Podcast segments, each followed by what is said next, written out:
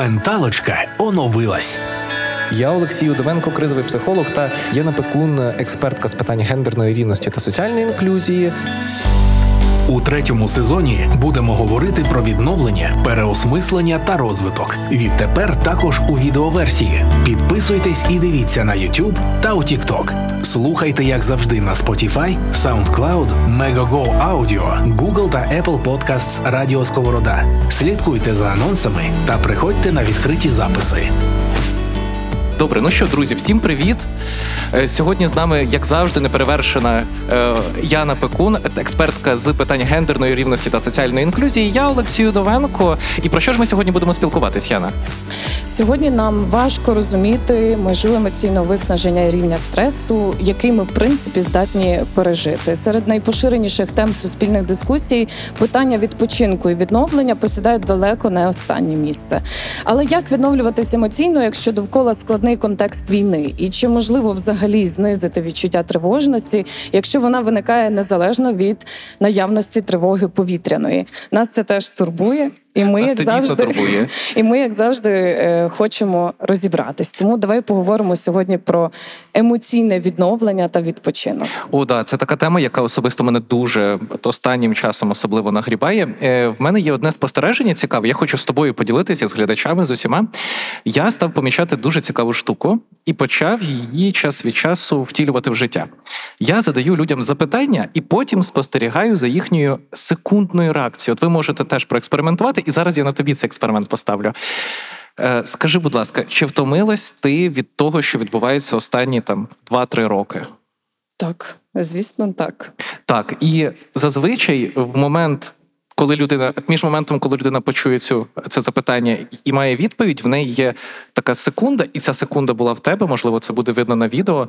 Ем, Вираз обличчя змінюється, і на ньому з'являється такий відбиток, ну я його для себе назвав відбиток війни. Ти помічала щось подібне за собою? Я помічала, і знаєш, це настільки м- я я цього я розпочну знаєш здалеку. Я mm-hmm. цього року вперше мала е, відпустку коли я не відчувала відчуття провини за це. Бо минулого року, коли я мала відпустку, я спеціально взяла ноут з собою. Я така, я їду, але я вся душею е, і серцем, я з Україною, і я не хочу виключати з цього контексту. Я ходила, фотографувала прапори українські всюди, і мені було дуже важливо е, і собі, і всім сказати: я от я далі у війні. Ні, ні, я не відпочиваю. Я от така, от по справах. І дійсно коли ти так робиш, то ти не можеш емоційно відпочити, ти не можеш точно відновитися. Цьогоріч я відчувала настільки емоційне виснаження саме від війни, від того контексту жаху, болю, наслідків і всього, з чим ми стикаємося щодня, що я сказала собі.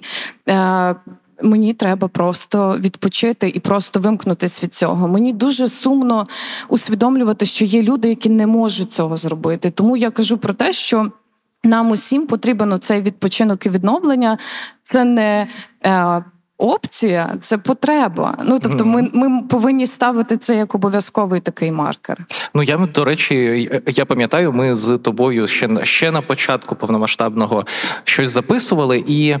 В нас була локація, щось там по типу кафе чи ресторану, і мені було так соромно, Мені так соромно було, що я туди йду взагалі, що я маю ці там дві години не в якомусь е, контексті роботи, Потім з часом це почало якось ну потрошку зменшуватись, змінюватись скоріше, тому що я особисто, наприклад, я досі собі не можу дозволити до кінця розслабитись. А як ти собі дала можливість цю? Я не знаю, ти ходила в терапію, чи ти з собою якось домовлялась? Я з собою домовляюсь постійно. Е, справді домовлялась з собою, але я відчувала вже, е, що інакше просто я буду непродуктивною. Тобто, в мене є вибір провести два тижні без включення в цей весь контекст. Звісно, я не могла повністю виключитись в якісь моменти, зокрема, коли лунала повітряна тривога, і в мене спрацьовував сигнал, і я дзвонила мамі там або рідним і казала: ви в укритті, все окей. Тобто від цього нікуди не подітись. Так, я розумію, що моя там подруга, яка живе весь там останні шість років за кордоном, вона постійно включена емоційно в те, що відбувається е, в Україні. Вона відчуває за це провину, вона постійно телефонує, вона має е, сигнали повітряних тривог майже на всій області України, де в неї є рідні і близькі люди. Я думаю, що це теж виснажливо. Але коли ти перебуваєш в Україні в цьому всьому, і, зокрема, моя робота теж пов'язана з наслідками війни. Я постійно спостерігаю те, як вона впливає в глобальному контексті. Я відчуваю, що я стаю менш продуктивною, бо я дратуюсь в якийсь момент. Я е, починаю закривати очі на якісь дрібні емоційні речі, які в моїй роботі є дуже важливими. І тоді я розумію, що я не продуктивна. Якщо я не продуктивна, треба домовитись з собою і справді дати собі якийсь час. Це як з медитацією, знаєш, або з mindfulness, коли я практикую, я беру собі і кажу: в мене є кілька там 10 хвилин суто на себе. Нехай мій шумний мозок зараз нічого мені не підкидує. Я на це не поведусь. В мене є 10 хвилин для себе. Світ не помре. Хоча в нашому контексті я ж розумію, що 10 хвилин іноді коштують життя, тому що 10 хвилин це час, поки ти можеш спуститись в укриття. 10 хвилин це те, е, це ті хвилини, яких дуже часто немає, наприклад, у військовослужбовців чи чи військовослужбовець та в людей, які е, в прифронтових містах. Ну, хоча зараз більшість міст України це е, прифронтові міста, і все ж таки, я, наприклад, не зміг собі дати. Ну, вірніше, я тільки зараз, ось на другому році війни, я почав давати собі невеличкі вихідні дні, коли я взагалі не працюю. От такий день був вперше за місяць чи за два. Е, Кілька днів назад, тому що я вже зрозумів, в мене вже все плавиться. Е, І це якраз не фізична втома, бо я фізично не працюю. Це емоційна втома, це таке виснаження як внутрішнє. Вони, от знаєш, як вони пов'язані? Фізична емоційна втома. Ти знаєш, ми е, в нас є TikTok, і ми там робимо соціальні е, такі опитування. Виходимо міста України, хотіла сказати Львова, Києва. Е, будемо скоро. Да, До речі, це такий невеличкий анонсик наперед, так, да, де і, ми ще будемо. І запитуємо людей про те, е, молодь, про про різні питання, які е, нам дозволяють зробити наш епізод більш наповненим думкою молоді.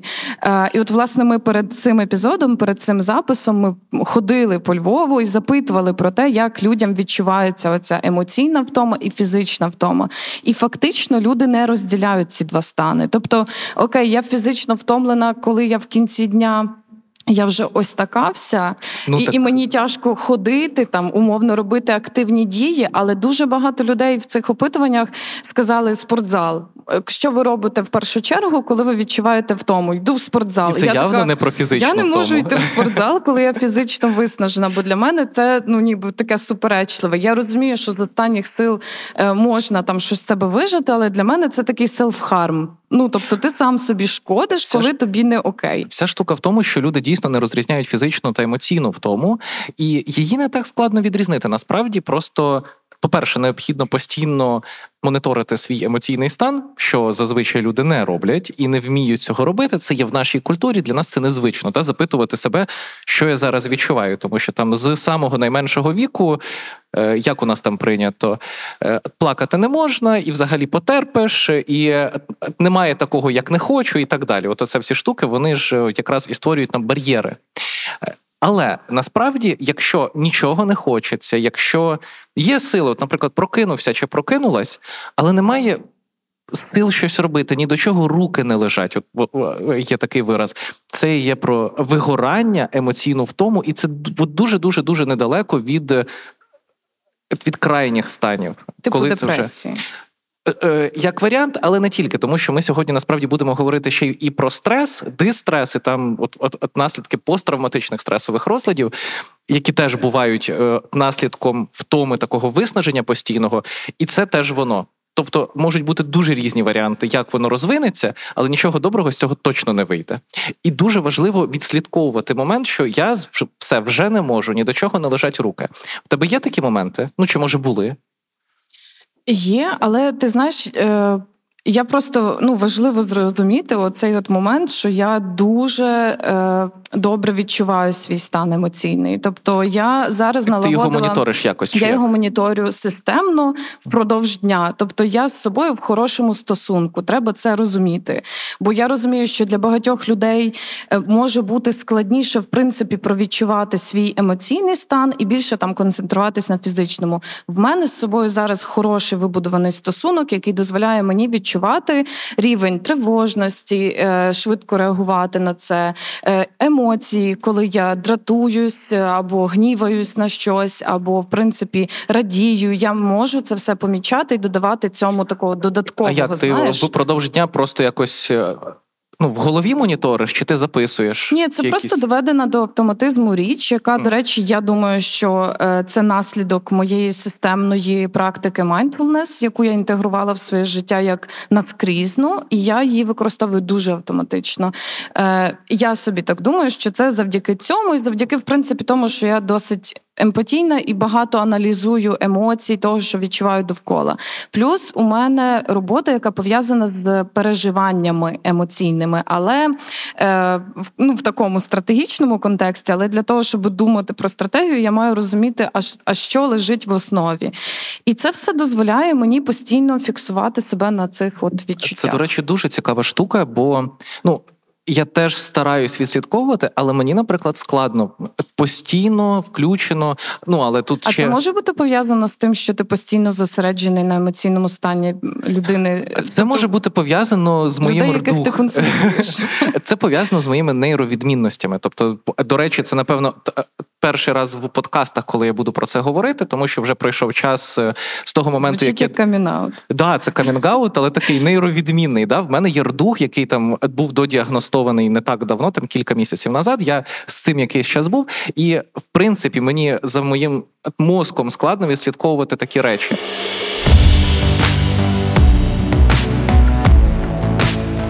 Проєкт реалізовується молодвіж-центром із мережі молодіжних просторів твори в рамках гуманітарного реагування UNFPA – фонду ООН в галузі народонаселення України.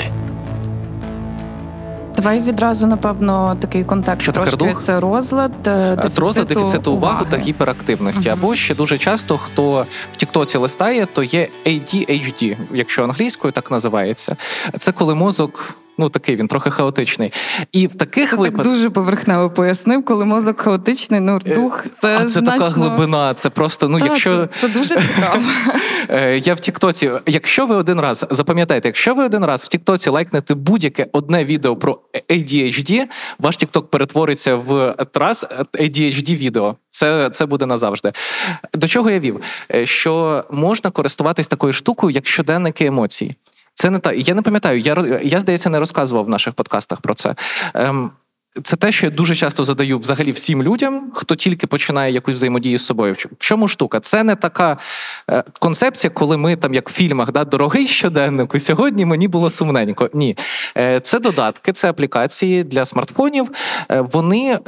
По-перше, запитують системно, що ти відчуваєш, чому ти це відчуваєш. Все це в структуру виведено, тобто причина, відчуття, наслідки і так далі. І дуже класно, що вони дозволяють моніторити. Ну вони будують графіки.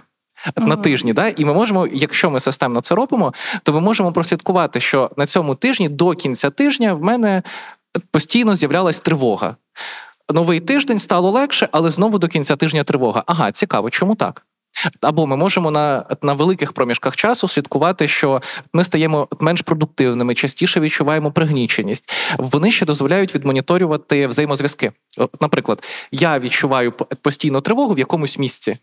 І це дуже е, це дуже може бути цінно для людей, яким складно це відслідковувати в моменті. І, і насправді про терапію недооцінювати терапію теж зле, бо насправді починала я особисто з особистої терапії. В мене був КПТ-терапевт, який вчив мене вперше. Теж говорити все крізь мову, це е, через мову емоцій, пояснювати ситуацію, що ти відчувала в той час. І е, коли там це було років п'ять назад, я така. Теж була. Я відчувала ну та сум, напевно. Ну можливо, щось ще, таке там. От ну воно щось схоже. таке.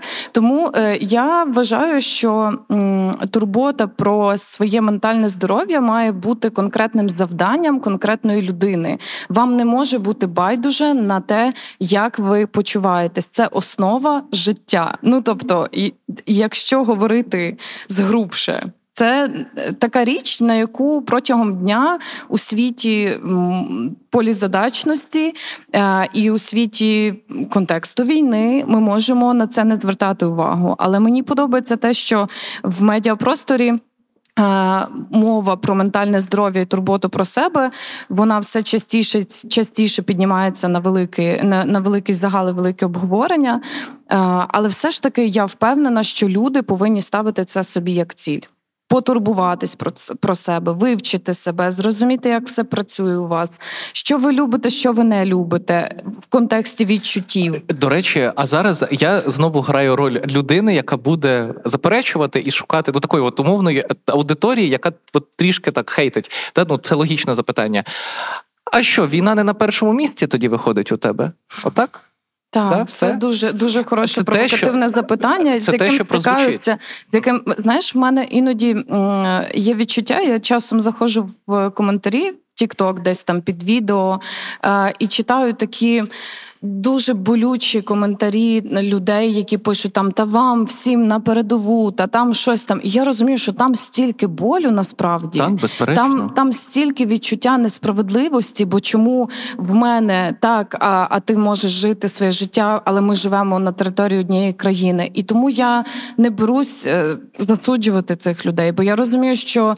За цим дуже багато складних і важких емоцій, бо це про втрату. Ми зазнаємо дуже великих втрат щоденно, і фактично в кожного і в кожної тут присутніх хтось загинув на війні.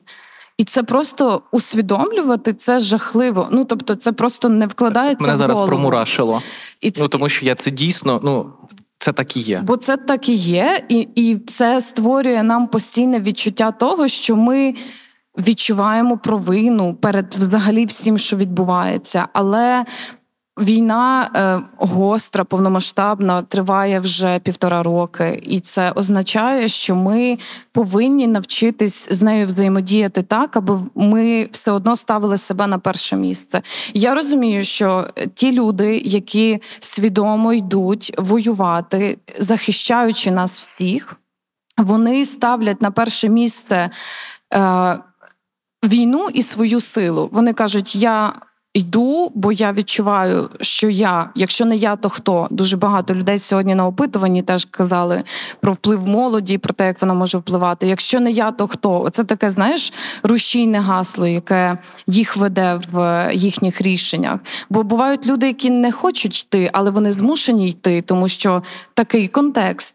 І я впевнена, що це дуже різна мотивація і дуже різний теж емоційний стан, і різні наслідки, які потім будуть виливатись в наше суспільство. Да, от ми от насправді ми вже можемо, як мені здається, про це починати говорити. Що е, стільки болю, стільки втрат, які бачили люди які зіштовхнулися, наприклад, з бойовими діями безпосередньо, навіть неважливо, чи це військовослужбовці чи військовослужбовиці. Я це нарешті вимовив. До речі, е, важливо, е, що це люди, які мали абсолютно відмінний досвід від людини, яка, наприклад, жила увесь цей час у Львові, і можливо, от вона абсолютно санкціоновано жила. Да? Так, ну е, що я маю на увазі, да? Е, суспільно схвалено, да? що в неї там 10 е, дітей, от вона ще там за кимось доглядає, і це взагалі не військово зобов'язана людина. Це різні досвіди і. Це дощик. Це дощик, боже, як затишно, дуже затишно стало. Напишіть в коментарях, чи вам звучить дощик. У мене така Чуєте? атмосфера тепер в голові Гарно. дуже приємна.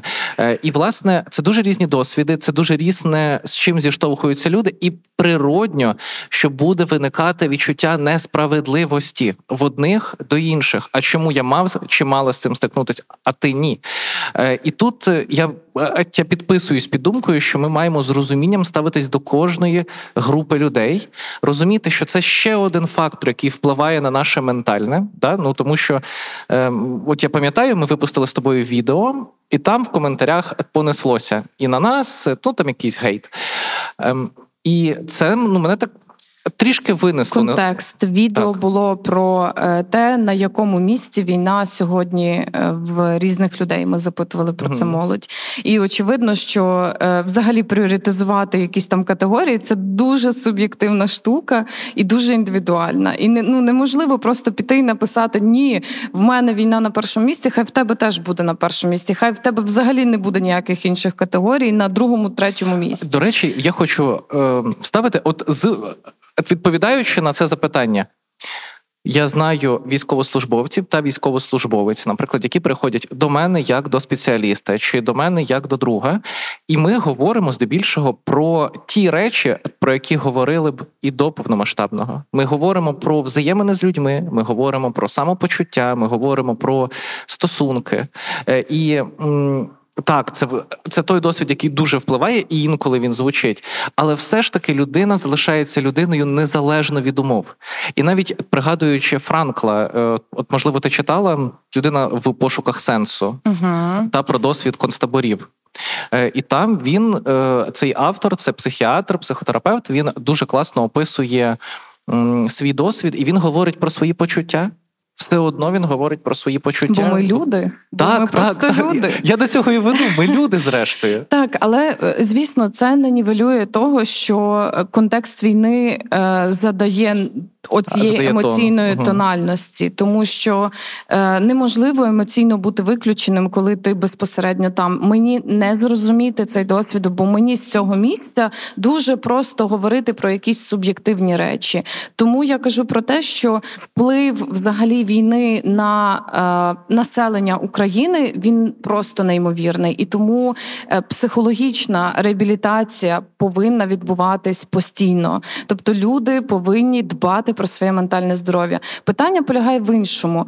Е, в нас е, в тезах, ми коли з тобою готували цей епізод, ми, ми говорили дуже багато теж про регуляцію часу. Як можна взагалі щось планувати, коли ти е, розумієш, що завтра тебе можуть спіймати і забрати до е, воєнкомату? Ну, ми ми розуміємо, та що це відбувається. І це, це може страшно. Відбутись, так? Це це виглядає скоріш за все, це створює відчуття тривоги фонової постійно або якогось дискомфорту, але це наша реальність.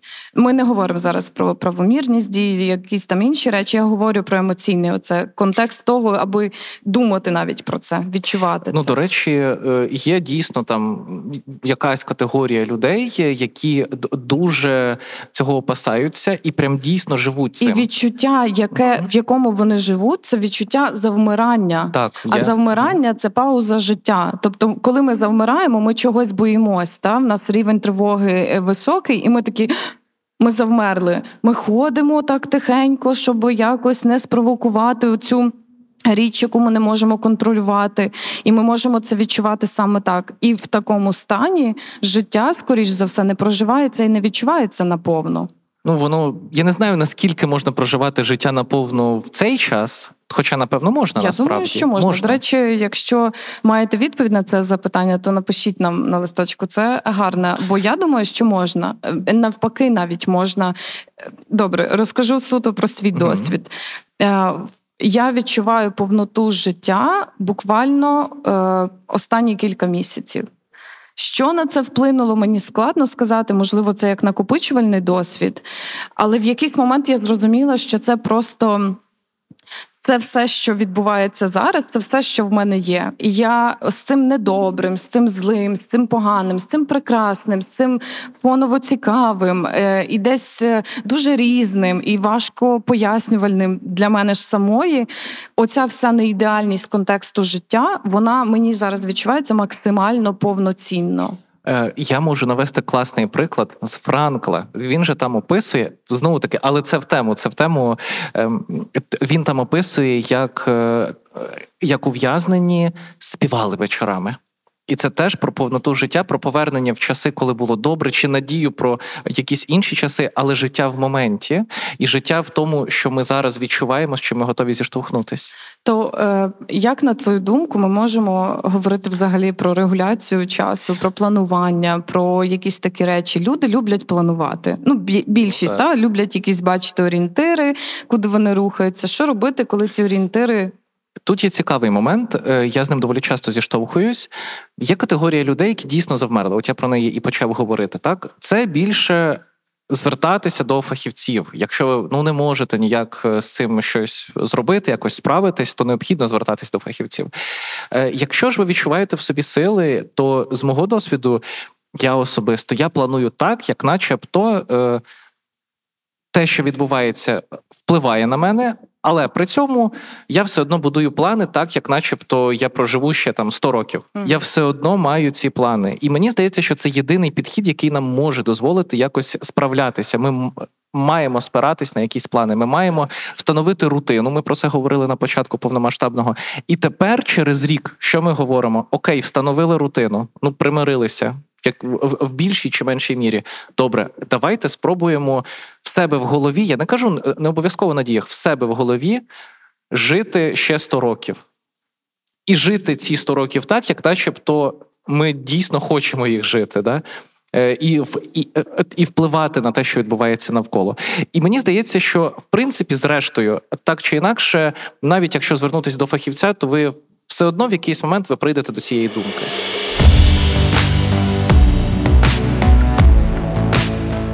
Менталочка з Яною Пекун та Олексієм Удовенком на радіо Сковорода.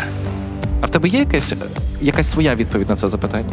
Я планую, е, і я завжди готова до того, що це може не відбутись. Тобто, оці оці мої мітинги або зустрічі, або якісь розмови, або напрацювання, чи будь-яка операційна робота, яку треба зробити, я завжди розумію, що може статись таке, що цього не буде. І а що тепер, ти маєш на увазі? наприклад, скасовується uh-huh. щось. От там, наприклад, повітряна тривога, і ми такі, все, колеги, колежанки, ми переносимо наш дзвінок, спускаємося в укриття. Ми от переносимо. І я до цього готова, бо е, рівень контролю в мене раніше був значно вищий. Тепер я вчусь е, довіряти процесу. Я кажу, безпека, перш за все. Безпека, перш за все, це моє правило. Якщо я відчуваю небезпеку, я не можу бути продуктивною. Тому. Е, якщо пріоритизувати от, от це в такому контексті, то робота або планування якихось там дій, діяльностей е, це не так важливо, як безпека і відпочинок тепер. Mm-hmm. Да, тобто, до речі, якщо я я, якщо я розумію, що цей день я повинна зробити вихідним, бо мені капець, то е, то це так і відбувається. Це єдине, що я можу собі якби дати. Хоча зрозуміло, що бувають речі більш глобальні, які можуть впливати, але мені здається, ми всі готові до цього вже в контексті ну того, що відбувається. Тут є цікавий момент, що.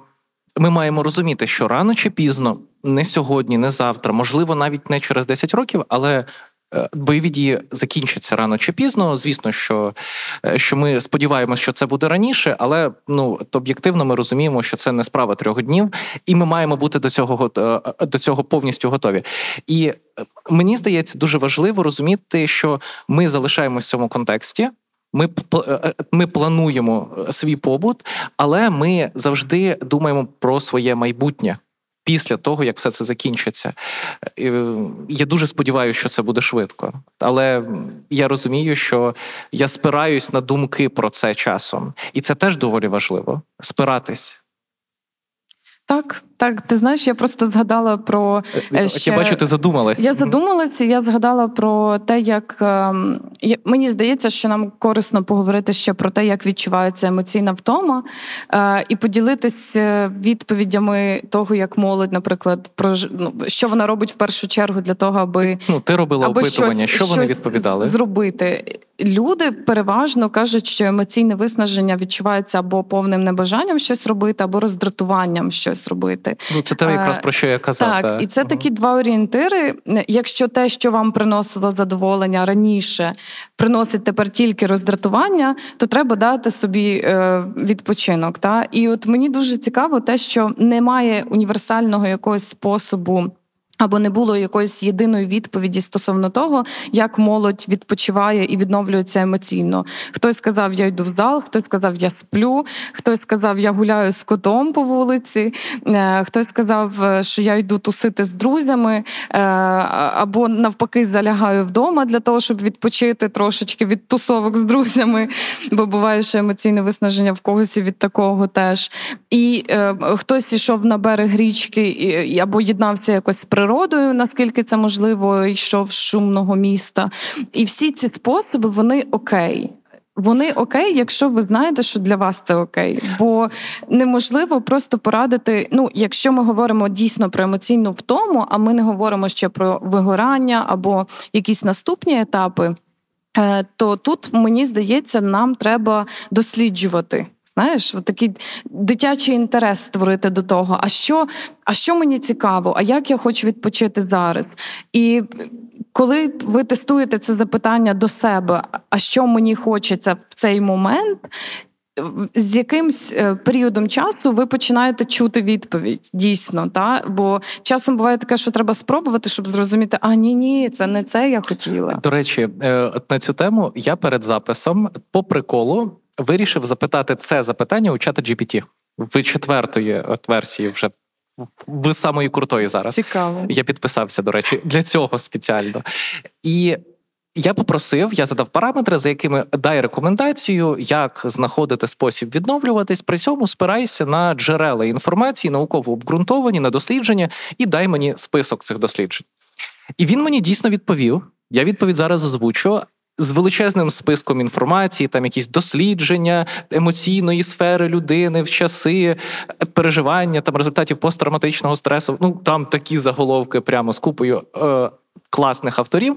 А його рекомендація була ну прям смішна саморефлексія. От він запропонував саморефлексію. І це до чого веду, да, що це величезний агрегатор інформації, ну сутнісно, да, це мовна модель, але це агрегатор інформації.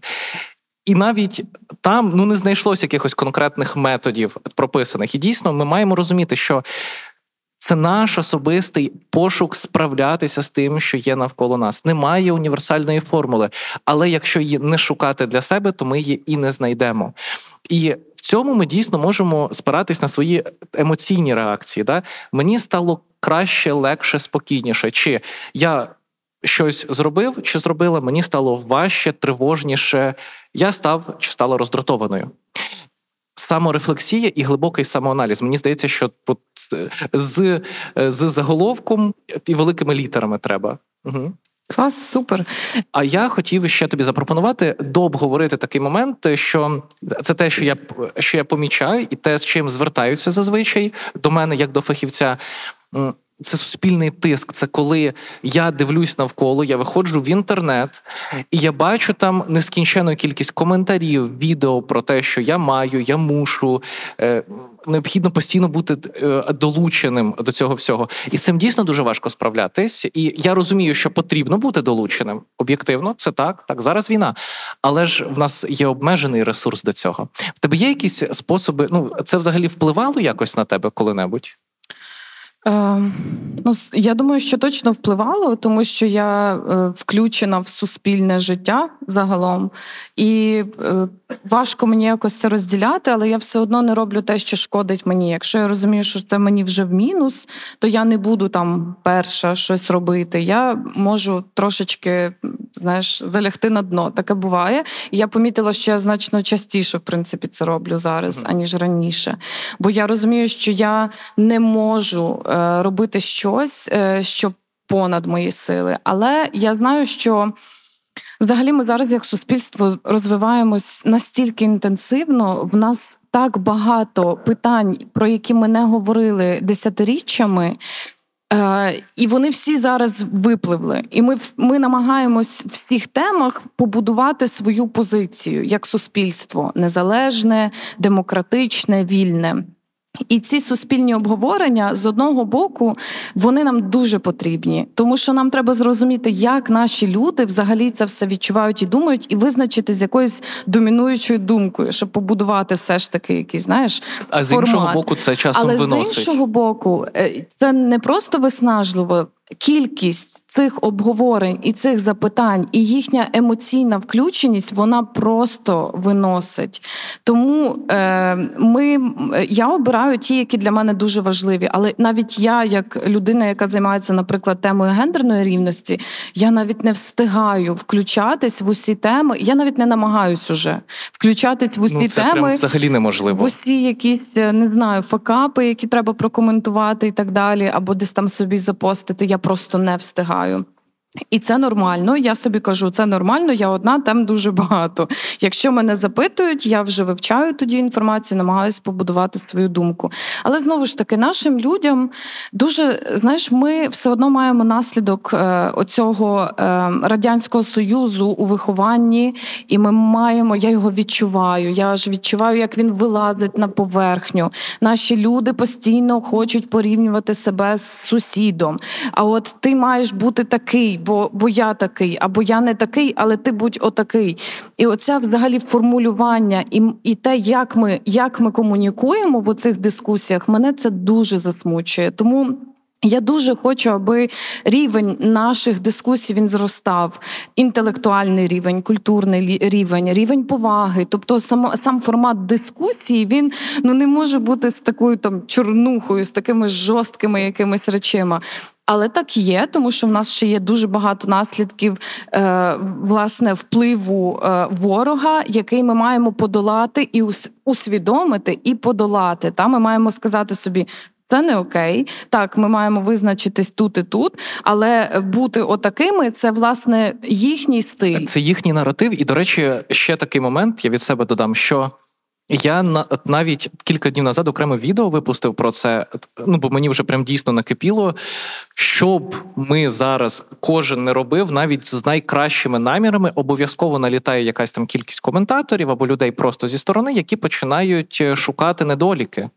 Е, і ми тут знову да повертаємось до радянських е, стереотипів про якогось такого комсомольця ідеального, так, отакого першого, першого завжди. Суди перший. А люди так не працюють. Люди мають факапи. Люди... А знаєш, в чому ще феномен? Що так. зазвичай люди, які пишуть ці коментарі, вони самі не є тими, хто відповідає цим вимогам. Так, та, та, безперечно, але ж це так класно, це це так комфортно. Це так легко. Да, це так легко. І, і, е, і тому моя ідея полягатиме в тому, щоб закликати будувати дискусії висловлювати думку, але висловлювати цю думку асертивно. асертивно Це називається да, асертивність. Коли так. я хочу сказати тобі, що я е, думаю, що твоя думка не окей, але я не кажу, що ти не окей. Я кажу, що, що мені здається, що твоя думка не окей, і так, це так. дуже дуже е, великий такий е, це велике завдання нам сформувати цей скіл асертивності як в нації. Це нам цю дуже культуру допоможе. взагалі. Угу. В нас всередині культури цю культуру. Подкаст Менталочка. До речі, в нас я бачу, що залишилося зовсім трішки часу. Давайте запитаннячка, я їх буду читати. Ви просто ще не бачили, як я читаю ці запитаннячка. Це окремий окрема атракція. А, Це окремий вид мистецтва. Дякую. Так, е, я думаю, що ми не зможемо відповісти на всі запитання, але Рандомно. ми відповімо та, на кілька по черзі. Так, я перший, напевно. Що робити з відчуттям сорому за безпеку і соромом за страх? Наприклад, піти на фронт. Дякую. Е, напевно, що е, соромом. За відчуття страху. Е, От, Оце і є атракція. Як Олексій читає ваші запитання. Я починаю дуже тупити, щоб ви розуміли. Ем, що робити з відчуттям сорому? Е, Я зазвичай в таких питаннях звертаюся з зустрічним запитанням: що таке насправді сором? Е, Зазвичай це певна суспільна вимога, яка зустрічається з нашим відчуттям, або наша вимога до себе. Яка зустрічається з якоюсь з, е, з нашою поведінкою та відчуттями. Тож, якщо ми говоримо про подолання відчуття сорому за щось, ми маємо почати з усвідомлення вимог до себе, чи власних, чи суспільних. Наприклад, є така вимога, не можна боятись. А звідки ця вимога насправді взялась? І це дуже актуальне запитання, тому що я не чув жодного ні військовослужбовця, ні державного працівника, ні просто людини, яка б сказала, що боятись не можна. Це взялось, як мені здається, із Савка. З того самого комсомольця, який там перший, який класний, який нічого не боїться, і відважно стрибає там на на ворога. Взагалі-то боятись нормально. неважливо, де ви знаходитесь, неважливо за яких обставин ви боїтесь. Страх це нормально, це це те, що нам допомагає. Не боятись неможливо. Якщо ви вважаєте по-іншому, я рекомендую переглянути ці переконання. Ну, бо це здорова реакція це організму на небезпеку. Так? Це окей. А небезпека є війна питання, взагалі. то Питання в тому, як же з цим страхом працювати далі. Та? Чи він раціональний, чи він ірраціональний. Треба теж розуміти. У мене тут чудове запитання, дуже цікаве. Втома від війни перетворилась в асоціальність та бажання відірватися від суспільства. Як з цим боротись? Дуже хороше запитання. Я не знаю, чи я буду мати на нього е, відповідь, бо я кажу, я залягаю на дно. От в мене є така річ, я просто можу не виходити в соцмережі, нічого не публікувати кілька днів або навіть день. Мені це допомагає. Я нікому не винна це. В чому суть цієї соціальності? Якщо ви змушені взаємодіяти з соціумом у якомусь контексті типу роботи, вам потрібно ходити кудись на роботу і говорити там з людьми, тоді ну це може бути складніше врегулювати оцей контекст. Спробуйте взяти відпустку від людей, спробуйте залягти на дно у тому форматі, який для вас може бути окей. Якщо ж асоціальність е, виникає, але ви маєте можливість працювати, наприклад, е, з дому, та це теж такий момент цікавий. Бо е, навіть може бути небажання взаємодіяти онлайн з людьми, бо це все одно взаємодія, яка потребує потребує якогось конструкту певного. Ти маєш привітатись, відповісти, щось там включитись, зробити і так далі. Я думаю, що це. Е, Втома, в принципі, ваша така емоційна відчувається саме так. І е, і мені здається, що вам пора залягти на дно. Ну, до речі, Ось. але я не знаю наскільки наскільки це окей таке радити, тому тому це мій просто метод. Але ви вже собі там е, подумайте, чи це вам релевантно. Мені здається, що доречно задати запитанням: так було завжди чи ні? Якщо uh так було завжди, то це взагалі може бути ну, про такий, такий акцент, знаєш, втома від війни. Тобто є усвідомлення того, що хто... це втома від не... війни всі усвідомлення на світі можуть не спасти нас від того, що ми неправильно щось зрозуміли. Але знову ж таки, коли залягаєте на дно, якщо виникає бажання бути асоціальним, то тоді залягайте по-чесному, без телефону, тобто без До того, без що мереж. так, без того, що взагалі дає вам оцей контекст соціальності. Давай ще так. Де межа між постійним ниттям і турботою про своб ментальне здоров?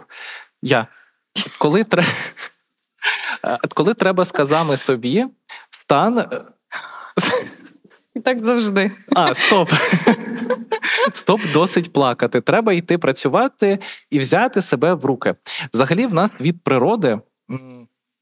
Не закладено такого механізму, як ниття. Ну еволюційно не склалося. Е, Я пропоную звертатись до принципів детермінізму, тобто причинності в нашому психічному, в тому числі, взагалі. У світі, і подумати про це так. Чому я зараз відчуваю е, все, що відчуваю. Так, е, все те, що я зараз відчуваю, чи це втома, чи неважливо що.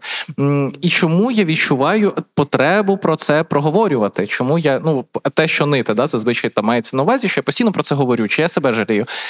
Це означає, що в мене є в цьому потреба. Звідки ця потреба взялась? Можливо, мені чогось бракує насправді. І мені здається, тут не потрібно проводити межу між я нею, я працюю і так далі. Завжди важливо задавати собі запитання, в чому причини мого стану і тих бажань, які в мене виникають. Можливо, нити необхідно буде. Окей, і останнє запитання тоді. Слухай, так? можна останнє? я тоді прочитаю його? Е, ну, перевірити так. просто, чи це е, чи, чи це, це почерк, чи це просто ти. Е, що правильніше? Це ти. Це було дослідження. Відпускати ситуацію? Так, так, так. Що правильніше: відпускати ситуацію чи навчитися з цим жити? Ось. Так. Так, це Дуже цікаво відпускати ситуацію і навчитись з нею жити. Е, Я не знаю, як це відчувається вам, бо для мене це вся історія про прийняття. Ситуацію можна прийняти, якщо ви її не можете змінити. Якщо ви її можете змінити і вам вона некомфортна, треба її міняти або своє ставлення до неї, якщо вона не міняється, або ж саму ситуацію, якщо ви маєте на неї вплив. Але дуже мені цікаво, чому ви написали ці дві речі: відпустити ситуацію, чи просто як там з нею жити, да? навчитись з нею жити. Ти прям мені е, е, палки в колеса вставляєш. відпустити ситуацію чи навчитися з нею жити, з цим жити. Бо Я просто взагалі- можна навчитися жити з чимось, е, але глибинно не прийняти цього. От Це, це та сама історія, наприклад, е, в контексті інклюзії про людей з інвалідністю. Ми дуже багато говоримо про те, що недостатньо просто е, навчитися жити з інвалідністю. Треба її прийняти і прийняти себе новим або новою, з якщо ми говоримо про набуту інвалідність. І це такі дві два суттєво відмінних емоційних стани, про які потрібно говорити, і які треба розуміти. Бо коли ви приймаєте, наприклад, якщо ви виховуєте дитину з інвалідністю. Є дуже велика відмінність між прийняттям і навчитись просто з цим жити. Та? Бо, бо я навчилась цим жити, я просто побудувала екосистему життя таким чином, що я розумію, що де є. Але я не хочу думати про те, що там ну цей емоційний весь контекст. Бо глибинне прийняття воно дозволяє вам стати вільними, і ця ситуація на вас не впливатиме. Ну така паралель е, з інклюзією, вона складна, я розумію, але вона дуже наочна. Я можу простіше навести паралелі, з якою можливо більше людей зіштовхуються. Ну, хоча з інклюзією теж дуже багато. Але втрати, да, прийняття втрати це те, що зараз актуально. Е, І, і мені чомусь так прозвучало, що це запитання якраз про втрату якусь. Е, Ну, неважливо, чи це втрата там через, е, через військові дії, чи це чи це просто втрата там, я не знаю, розійшлися з людиною шляхи. Е, І Насправді я би не ставив так запитання взагалі. Я як завжди пропоную свої альтернативи запитанням. Е, Мені здається, що ми можемо е, прийняти, ми можемо усвідомити, що щось відбулося, і з часом вчитись е, жити з, тими відчуттями, які в нас виникли з цього приводу. Да? Тобто, якщо ми говоримо про втрати, то є такий міф суперпоширений, що з часом буде менш боляче. Зазвичай це так не працює. Зазвичай ми вчимося з цим жити. Ми приймаємо те, що трапилось, і ці відчуття, але вони з часом нікуди не йдуть. Якщо ми повертаємось подумки в ті події, то нам все ще боляче. І це, е, це важливо розуміти для себе, що не ви якісь не такі, тому що там рік не можете щось прийняти, чи, чи місяць. Ну там е, хто які терміни собі віддає. Важливо розуміти, що всі ці відчуття вони нормальні, вони в будь-якому випадку виникнуть, і вони все одно будуть з вами. Дякую. Мені здається, що більше ми прочитати просто не встигнемо, але я особисто ні, не ще дуже. одне, ще одне встигаємо. Ще одне встигаємо. Окей, але ми собі забираємо ці всі запитання, і ми з Олексієм поговоримо про них. Якщо у вас там запитання є ваше, то ви можете підійти, і ми ще поспілкуємося. Так, ну що, давай ще одне. Давай, хто- твоє чи моє? Чи окей відчувати провину за те, що е, страждаєш менше за час війни? Е, Це ж взагалі історія, яка от ми якраз про це і, і встигли поговорити, що так. е, Ми будемо зіштовхуватися з тим, що інші люди казатимуть: ах, ти менше страждав та страждала. Чому ти е, менше страждаєш ніж я? Я нагадаю, коли був прильот по Львову. Місяць чи я вже не пам'ятаю, не так давно, то так, на жаль, дійсно були коментарі. Е, я їх ну. Вони мене винесли там із розряду фортеця Львів. Бахмут. Да, А, да, да, да, ну, фортеця Львів, і там, от це все. Так, такі люди є. Але ми маємо розуміти, що ці люди травмовані війною, і це ну, це, на жаль, нормально зараз. І що так це буде, і так будуть люди, які будуть засуджувати, адже в них є дуже важкий досвід, який, з яким вони зіштовхнулися. Але я пропоную пам'ятати про те, що якою б не була думка оточуючих, ваше життя, ваш досвід він не менш значний ніж досвід інших. Я вважаю, що дійсно війна відчувається дуже по-різному в Україні, безперечно. і досвід війни ми отримуємо дійсно різний. Бо хтось нам знову ж таки це дуже різне сидіти тут і воювати там, та і, і бачити все це на власні очі, або віддати своє життя за щось. Та і це дуже різний контекст, але е, мені здається, що для того, аби не, не було таких відчуттів, треба теж зрозуміти, а що ви робите для того, аби е, була швидше перемога. Бо е, не можна, я е, мені не подобається, коли люди абсолютно ізолюються від цієї теми і кажуть: ну я в будиночку, у мене нема війни, в мене ніхто не воює, мені окей, я працюю, все добре. ну, це до інша побачення. крайність, просто яка От я впевнена, що отакий варіант він не є окей. Тобто. Для мене, та я роз... ну, я теж маю право на свою думку, попри те, що можливо це теж таке якесь засудження, але мені е, здається, що ми всі повинні навчитись волонтерити на своєму рівні е, так, аби бути залученими все одно і працювати на перемогу. Це наше суспільне завдання, і і от оце має вас рятувати. Mm-hmm. Тобто, якщо ви не відчуваєте емоційно, можливо, вас так психіка просто захищає. Ну хто знає. А якщо ви, але якщо ви працюєте на перемогу, то ви класні, все супер, так да. треба. Між крайностями важливо пам'ятати про те, що істина завжди посередині. На цьому я пропоную закінчувати. Друзі, щиро вам дякую, що ви сьогодні були з нами. З вами була Яна Пекун, я скромний психолог Олексій Довенко. Дякую. Менталочка оновилась. Я Олексій Удовенко, кризовий психолог та Єна Пекун, експертка з питань гендерної рівності та соціальної інклюзії. У третьому сезоні будемо говорити про відновлення, переосмислення та розвиток. Відтепер також у відеоверсії. Підписуйтесь і дивіться на YouTube та у TikTok. Слухайте, як завжди, на Spotify, SoundCloud, Megogo Audio, Google та Apple Podcasts Радіо Сковорода. Слідкуйте за анонсами та приходьте на відкриті записи.